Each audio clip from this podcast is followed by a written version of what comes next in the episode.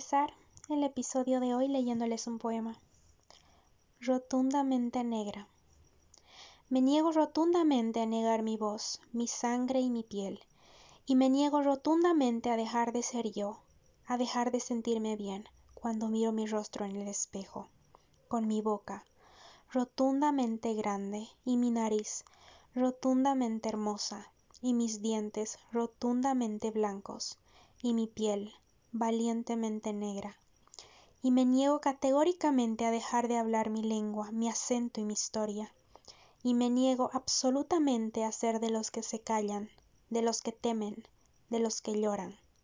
Porque me acepto, rotundamente libre, rotundamente negra, rotundamente hermosa. Este poema es de Shirley Campbell Barr. La verdad es que tal vez estoy pronunciando mal el nombre, pero si lo buscan con rotundamente negra lo encuentran. Quería empezar con este poema porque realmente me mueve el corazón, ¿saben? Me mueve mucho lo que soy, mueve cada fibra de mi ser, ya que para mí es mucha aceptación, y no solo aceptación, sino mucho reconocimiento, mucho enfrentarme a muchas cosas sobre mí. Y llevo mucho tiempo pensando si grabar este podcast, grabar este episodio. Llevo años en plan de creo que quiero contar esta parte de mi historia, porque es una parte que no todo el mundo lo conoce. De hecho, creo que muy poca gente realmente lo conoce, porque me gusta igual evitarme comentarios como, bueno, ya les voy a contar más adelante, ¿no? Como, ay, pero no es para tanto, o cosas así. Entonces, recientemente pasó algo que despertó en mí el voy a hablar. Ya, o sea, no voy a ser de las que se callan y voy a hablar sobre esto. Así que la verdad es que este episodio es un inicio también de otros temas, de hablar sobre cosas que están ahí en mi corazón. De hecho, siempre que pienso en propósito de vida y en esas cosas, siempre está el tema de la psicología, que yo estoy segura que nací para ser psicóloga, y también está el tema de mi negritud, ¿sabes? De mi afrodescendencia. Sin embargo, no siempre he sido valiente para hablarlo, siempre he sido como de las que se callan. Por eso este poema me mueve el corazón, porque dice, me niego a ser de los que se callan, y me niego a enojarme al mirar en mi rostro en el espejo, y rotundamente negra, ¿no? Entonces, me mueve porque gran parte de mi vida, bueno, de mi niñez, digamos, y adolescencia, yo negaba esta palabra, yo negaba el que alguien me dijera negra, yo negaba esta parte de mi historia, y llegó este punto en el que para mí es, ahora, creo que mi mayor fortaleza, de las cosas que más amo y estoy más agradecida, y quiero contarles cómo ha sido para mí experimentar y vivir el bullying. No sé desde dónde me escuches, pero y tampoco sé si habrás experimentado algún tipo de racismo. Sin embargo, si no eres afrodescendiente es muy complicado que lo hayas vivido, porque bueno, es un tema un poco con muchos matices, pero te invito a que puedas abrir tu mente, tu corazón, y escuches la historia. Bueno, una parte de mi historia. Y aquí va a estar mucho mi niña interior, la verdad. Va a salir mucho mi niña interior y cómo ella se sentía y a veces se ha sentido. Y cómo esas consecuencias han tenido una repercusión en mi futuro y en la persona que soy ahora. Así que nada, aquí creo que es uno de los podcasts, uno de los vulnerables, donde les voy a contar esto. Ya saben que yo les digo, aquí somos vulnerables porque a mí no me gusta tener máscaras. Aunque creo que a veces son necesarias, pero no, suelo ser muy yo y listo. Y sin embargo, para mí este tema es un tema que siempre lo había tenido como guardado. Sin embargo, ya no quiero ser de las que se callan, como dice este poema. Así que me voy a presentar de una forma diferente y ahí voy. Mi nombre es Ángeles Mariana. Soy afrodescendiente. Afrodescendiente significa que tengo origen africano y que por el tema de la esclavitud, históricamente y todo lo que ha pasado, se han ido repartiendo por diferentes partes del mundo. Por eso es que de acuerdo al país se denominan afrobolivianos, afrocolombianos, afrotales, afro y esto, porque significa que tenemos descendencia africana. Mi familia, de parte de mi papá, sí han sido de los que han trabajado para los hacendarios, ellos les decían, los que han trabajado, bueno, familia así como bisabuelos y así, para los han sido esclavos. Y trabajaban para estas personas y han estado en todo ese tema de revolución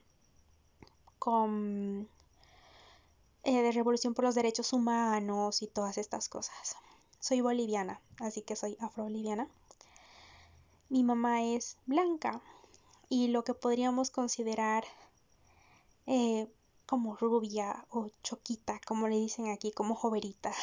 De niña le decían rizos de oro, de hecho creo que ya les había contado esto en el podcast. Y mi papá es negro, su familia de mi papá es gente negra y así. Y yo nací criada por la familia de mi mamá y siempre había sido la diferente, incluso en casa de mi mamá, ¿no? Sin embargo, ahí creo que nunca experimenté el racismo propiamente dicho, porque sabía que era diferente. Los niños nos damos cuenta de esas cosas cuando somos peques, pero nunca había considerado que eso era algo malo, ¿no? O sea, como que sabía que era diferente, pero listo.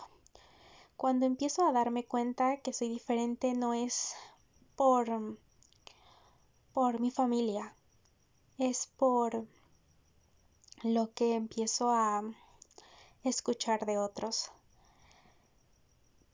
Actualmente hay mucha más gente negra en Bolivia, en mi país. Sin embargo, cuando yo era niña no había tanta y no se hablaba tanto sobre esto.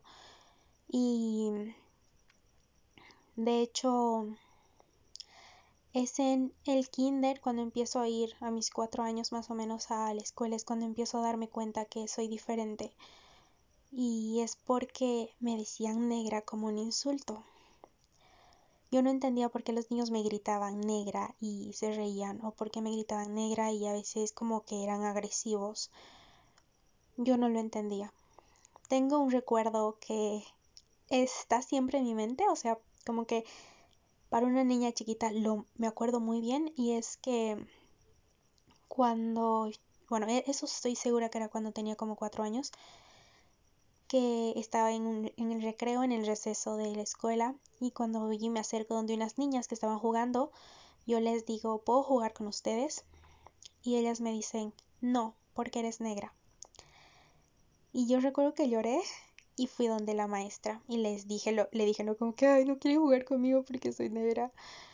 Y ella me dijo, no, tranquila, vas a jugar con estas. Y recuerdo que había incluso una pizarra y jugué con otras niñas. Pero fueron actos así que me marcaron cuando era niña. De hecho, yo desarrollé una ansiedad social porque el bullying que yo experimentaba era tan fuerte que tenía mucho miedo. Este miedo, esta ansiedad literal a las personas, a estar como rodeada de gente, o miedo a que me insulten, o miedo a que sean malos conmigo. De hecho, mi papá ha estado poco presente en mi vida, entonces casi siempre la veían a mi mamá. Y era, eres adoptada, tu mamá es blanca, y siempre se veía como que la persona más linda era la niña más blanca del curso, o sea, lo elogiaba mucho. Yo me acuerdo que, de hecho, hasta ahora escucho comentarios de mi mamá, uy, si tu hija se hubiera parecido a ti, hubiera sido linda, ¿no? Choquita, rubiecita. Y bueno, yo tengo todo menos lo rubia. Entonces, desarrollé esta ansiedad social que, de hecho, la detecté ahora que soy psicóloga, ahora ya, digamos, joven, ya con los 20 sobre mí, es cuando me doy cuenta que todo lo que yo tenía era una ansiedad social. O sea, yo de verdad temblaba cuando estaba con mucha gente. Y yo no soy tímida, quiero aclarar que yo no soy tímida, porque gran parte de mi vida eran como que, ay, es que es tímida, es que es muy tímida, no es tímida, era ansiedad, no era timidez, era ansiedad social, era este miedo al rechazo, este miedo a que me traten mal porque ya lo habían hecho. Yo no entendía cuando era niña qué había malo en mí, solo sabía que era diferente, pero yo no entendía por qué, porque ¿cómo le explicas a una niña que la rechazan por eso? Y tengo varias experiencias así. Recuerdo que era como que, ay, eres negra, vienes del planeta de los simios. Y que a veces no se me querían acercar, incluso personas adultas. Otro recuerdo que tengo es que yo estaba en el patio, estaba jugando con otra niña o algo así, y alguien toca la puerta. No era, estaba de visita, y alguien toca la puerta y buscan así como que la señora tal. Y yo me acerco y no escuché, la verdad. Y era chiquita igual, tenía así como, no sé, 6, 5 años. Y la verdad es que yo no escuché y fui y me acerqué y dije como, alguien está en la puerta. Cuando la señora no salía, o sea, la dueña de la casa o estaba de visita con mi mamá, algo así. La señora que estaba en la puerta, o sea, la visitante, dijo, aparte de negra, sorda. Y son cosas que me acuerdo, como el ser negro hubiera sido algo malo en lo que yo era, ¿sabes? Y yo suelo decir, ¿cómo le explicas eso a una niña?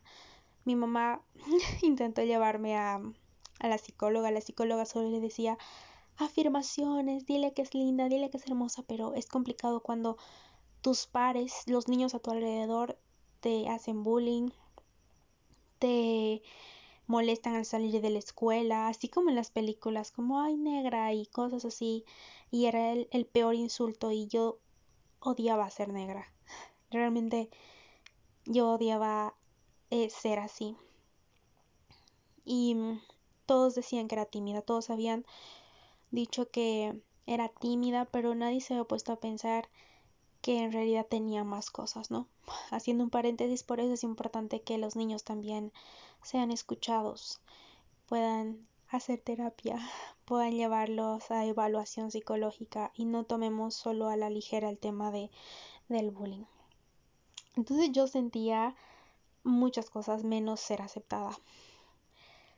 Y así pasó por mucho tiempo. Por mucho tiempo yo miraba de hecho al piso, no miraba los ojos porque tenía este miedo, esta ansiedad. De hecho, una vez, y esto es algo muy privado, pero que se los voy a compartir para que entiendan a qué nivel era mi ansiedad por todo esto que vivía.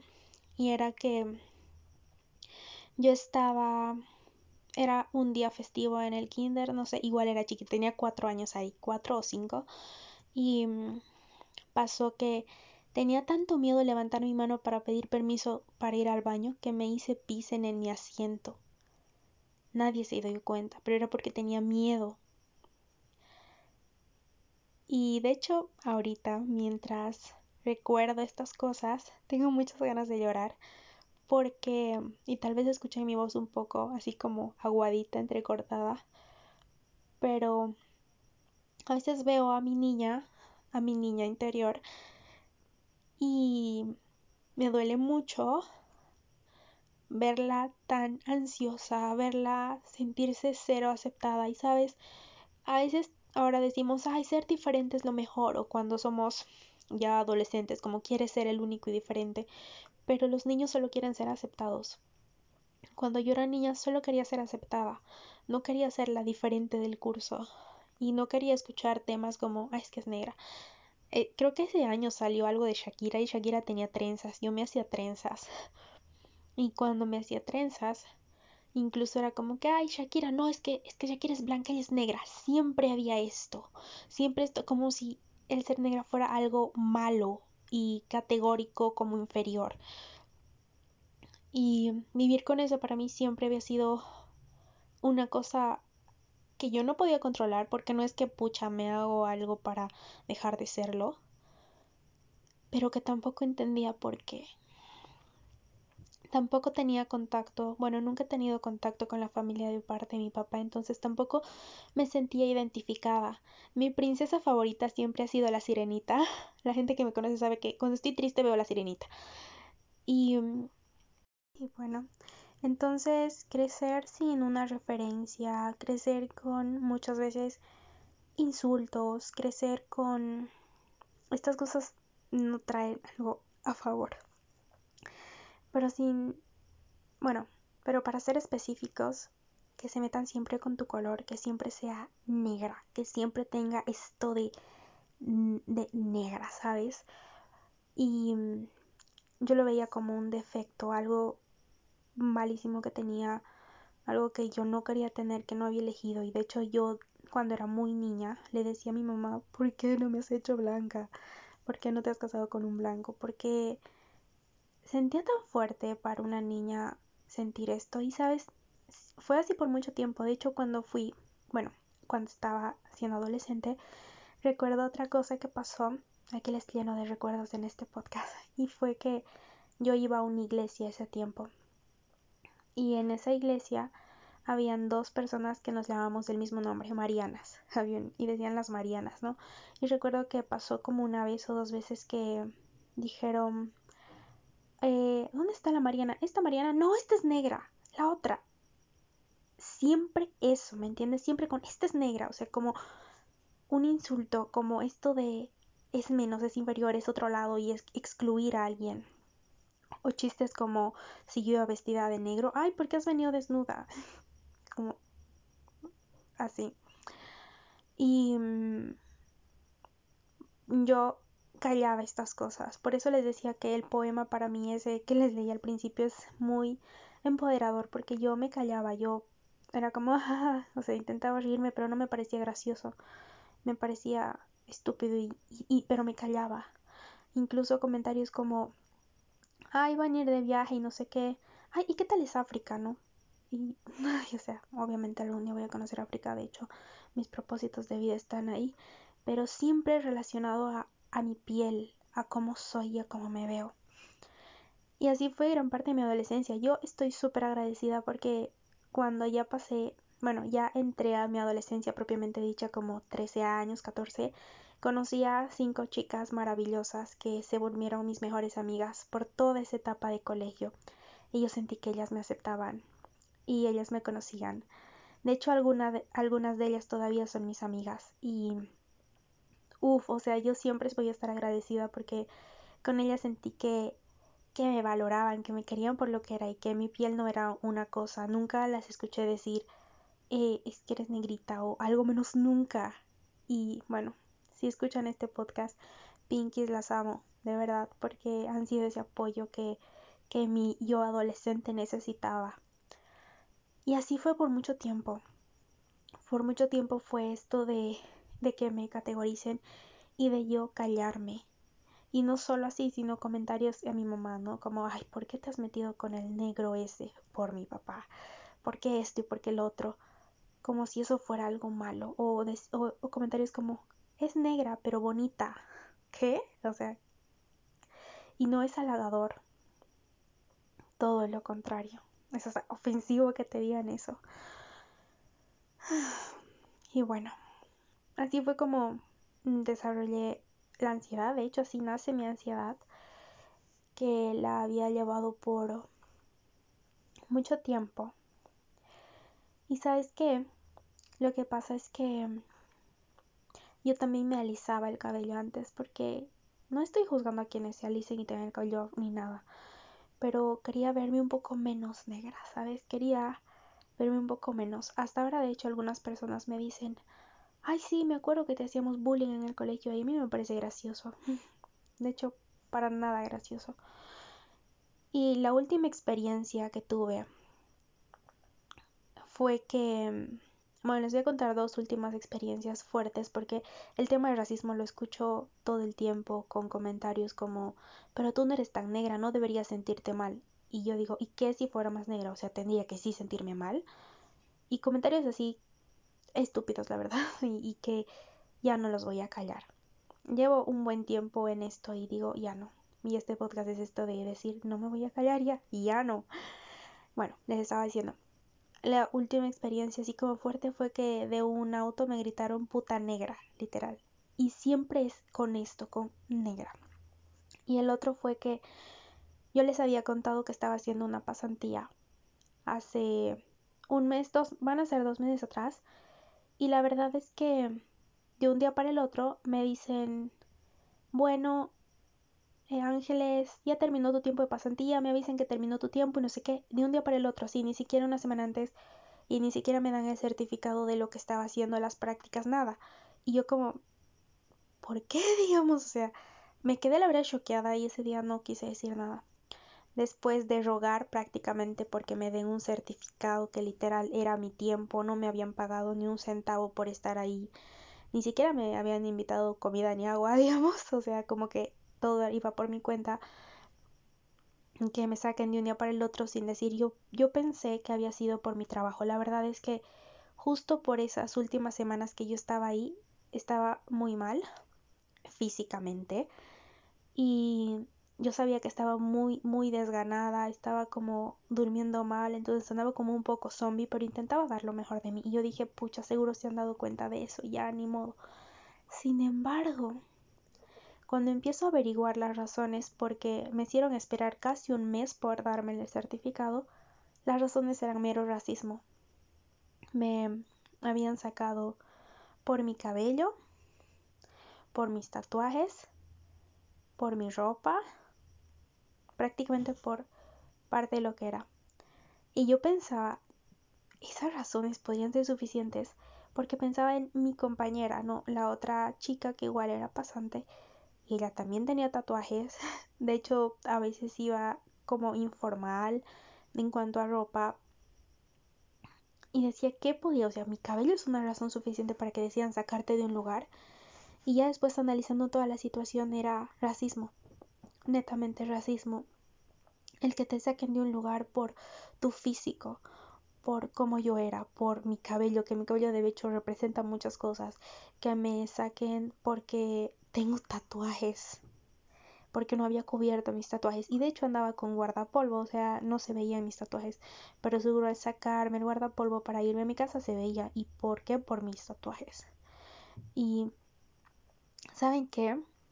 La verdad es que este hecho que les estoy contando, este último que pasó hace, no sé, una semana, que me enteré todo bien, fue cuando dije, listo, o sea, creo que era la señal que me faltaba para hablar de esto, para hablar esta historia y esta parte de mí, porque dejó de parecerme justo, me trajo recuerdo a todas estas cosas. Bueno, les conté parte y son muchas. Todo esto que había pasado me trajo recuerdo a todas las cosas que aguanté, que me callé, las veces que realmente quería decirles, váyanse a la chingada, y no lo hice. Me recordó todo eso y dije, ya no puedo callarme, o sea, ya no puedo, y necesito defenderme. Y esta es una invitación a que también te defiendas, como dicen, con garras y uñas y dientes, ¿no? Uñas y dientes, que te defiendas. ¿Sabes qué? Yo fui y les dije que les voy a amenazar con una denuncia por discriminación. Y dije, no me voy a callar, no me voy a callar, porque por mucho tiempo yo fui una niña que se callaba cuando le insultaban, que tenía ansiedad. Y ahí entendí qué se refieren cuando habla aunque te tiemble la voz, ¿sabes? Cuando yo le dije a la encargada como que voy a denunciarlos y todo, estaba temblando, y me acordé de todas las veces que yo temblaba de miedo y de ansiedad, porque mi ansiedad se mostraba temblando, así como literal en mi físico, ¿no? Y me acordé de todas estas veces y dije, aún así voy a hablar, así y me tiemble el cuerpo y mi corazón esté palpitando tan fuerte que se quiere salir, aún así voy a hablar, no me voy a callar. Y esta es una invitación para que te defiendas, para que defiendas a tu niña interior, porque todos tenemos una niña interior. De hecho, aquí ha salido mucho mi niña, porque de hecho partes de las que grabo se me caen las lágrimas y sé que es mi niña, y es parte de decir, sabes que yo te defiendo, y defenderte y no callarte. ¿Saben cómo empieza esta transformación para llegar a este punto? Es que después de todo lo que había pasado, Primero, mis amigas de secundaria fueron este gran apoyo para yo sentirme aceptada. Después, aún así yo tenía como mucha cosa en mí, ¿sabes? Tenía como todavía temas. Sin embargo, recuerdo que cuando cumplí 15 fue la primera vez que me alisaron el cabello y yo dije, ¡wow! ¡Qué hermosa me veo! Fue la primera vez que me vi linda y por eso empecé a alisarme el cabello, de hecho, algo que nunca más voy a hacerlo, pero y empecé a como aceptar un poco más que yo era bonita, fue como, ¡ay! Pero sí estoy linda.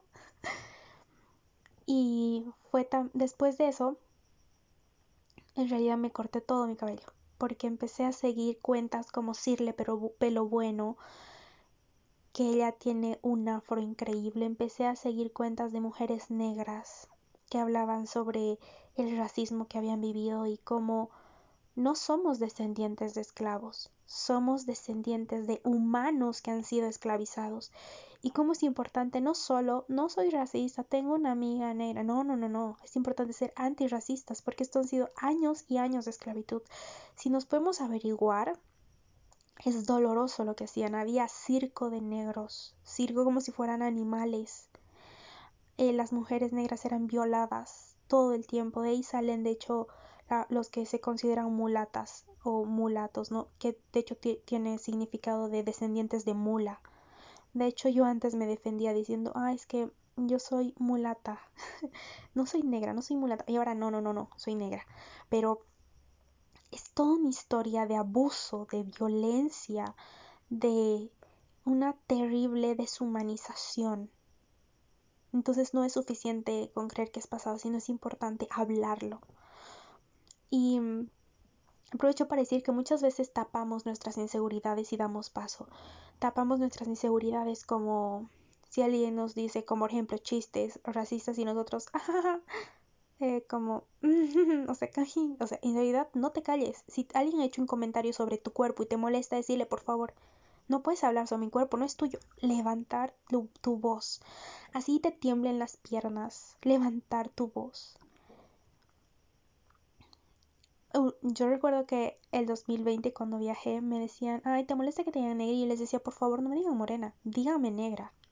Porque era levantar mi voz. Entonces, estas mujeres... más o menos cuando yo estaba por mi adolescencia, cuando estaba por entrar a la universidad, empezaron a alentarme a saber más sobre mi historia. Y empecé a sentirme muy orgullosa de mis ancestros, de estas personas africanas, de estas personas negras, de qué significaba el cabello. No solo significaba una cosa con la que habían nacido o moda, significaba lucha, significaba rebelión. Significaba poder. Y empezó a darme sentido y decir, o sea, no me voy a volver a alisar el cabello porque amo mi afro. Y me costó mucho, no crean. Hasta ahora me cuesta a veces porque lo quiero largo y se me encogen. Pero bueno, ese es otro tema. El punto es que para mí el que me hayan sacado por mi cabello también fue racismo. Fue como, ¿qué? Y me motivó mucho más a mostrarme tal como soy. Y bueno, les estaba contando esta transformación.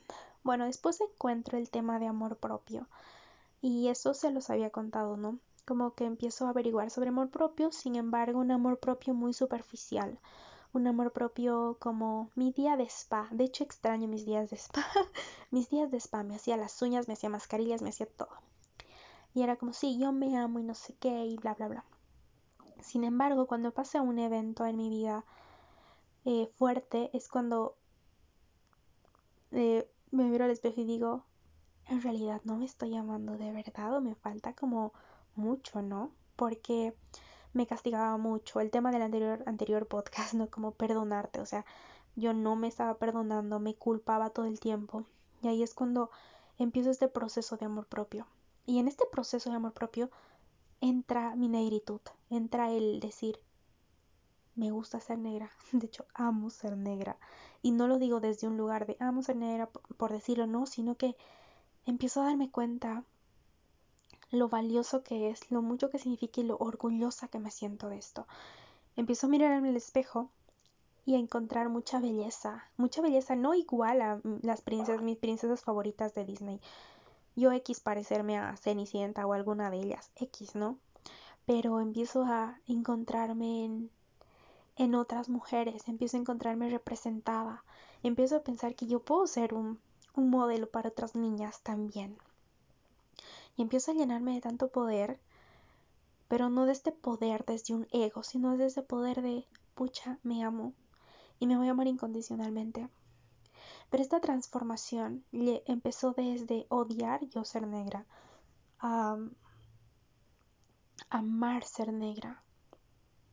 Pero fue un proceso en el que empecé a cambiar el sentido de la palabra, porque para mí ser negra era el peor insulto. Si alguien me decía negra era el peor insulto que me podían decir en la vida. O sea, me destrozaban. Y ahora es esto de, por favor, no me digan morenita, que morocha. No, no, no, no. Díganme negra, por favor, díganme negra. Me encanta que me digan negra. O sea, no me gusta que me digan negra, así por decir, mi nombre es Ángeles. Pero si van a referirse a mí, negra, por favor. O sea, nada de medias cosas.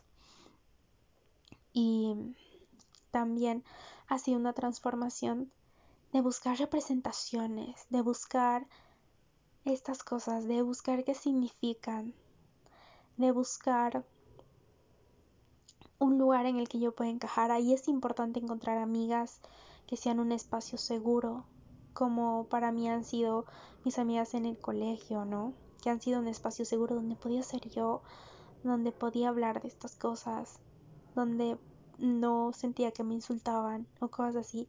De hecho, ahora tengo nuevas amigas que igual siento que puedo ser yo, siento que no necesito aparentar, siento que me aceptan sin necesidad de algo, ¿sabes? Y mi físico deja de ser una barrera. Y es algo que yo lo digo tanto, ¿sabes? No es siempre necesario tener ciertos saltos, o sea, como que ciertos pasos drásticos. A veces paso a paso es decir un agradecimiento por día, es tomar agua al despertarte. A veces son pequeños pasos y pequeñas decisiones. Todo lo que les conté en este episodio no ha sido fácil, ¿sabes? Lo he resumido, no sé, en 20, 30 minutos, 40 minutos probablemente, pero no es que haya sido una transición fácil, no es que hayan sido años fáciles. Actualmente tengo 24 años.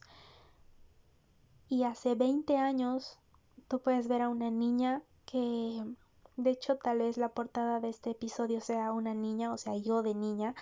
Y ves a esa niña, esa es la niña que lloraba por ser como era, que lloraba. Hace 20 años atrás yo lloraba por ser como era, porque los niños me rechazaban, las niñas me rechazaban, no querían ser mis amigas porque yo era negra y yo no lo entendía. Pero luego pasan 10 años, compro 15, empiezo a aceptarme. Esto, o sea, se ha tomado su tiempo, ¿no? Empiezo a los 20 y ya empieza más seria el tema. Y creo que desde mis 21... hasta ahora que tengo 24 han sido los años donde más me he enfrentado conmigo misma, y este ha sido un área en el que me he enfrentado y chocado una y otra vez hasta este último punto, hasta esta última experiencia donde me sacan por mi físico de un lugar.